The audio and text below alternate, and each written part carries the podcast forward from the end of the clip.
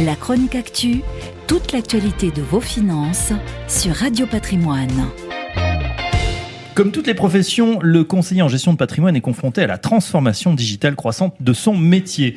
Après tout ce qui s'est passé pour les agences de voyage, les taxis ou encore le commerce devait, devait bien tôt ou tard arriver dans des métiers les plus traditionnels, notaires, avocats, CGP donc, en attendant les médecins.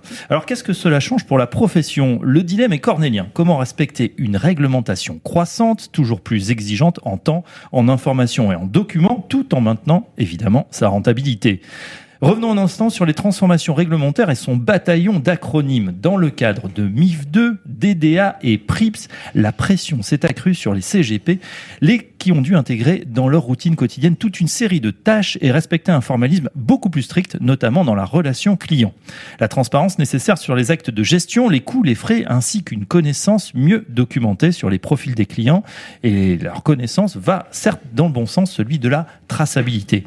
Ce faisant, il force le CGP à repenser sa façon de travailler. Fini les piles de documents poussiéreux, le tableur Excel ou encore la moulinette maison créée par le petit cousin. Place aux outils digitaux connectés et centralisés, support digital, Développement sur mesure des parcours clients, signature électronique, GED, gestion électronique des données, etc., etc. En pratique, cette digitalisation coûte cher au CGP en argent, mais également en temps, celui de la formation, le temps de se mettre à la page et d'implémenter ces solutions.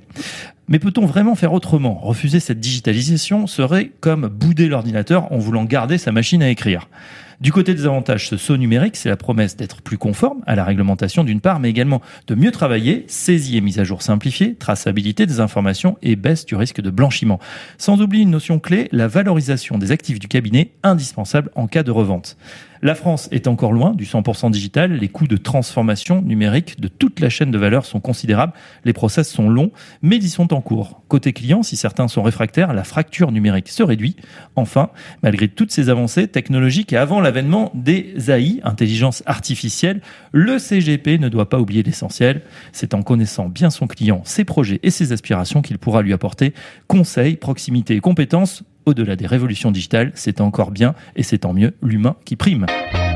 La chronique actu, toute l'actualité de vos finances sur Radio Patrimoine.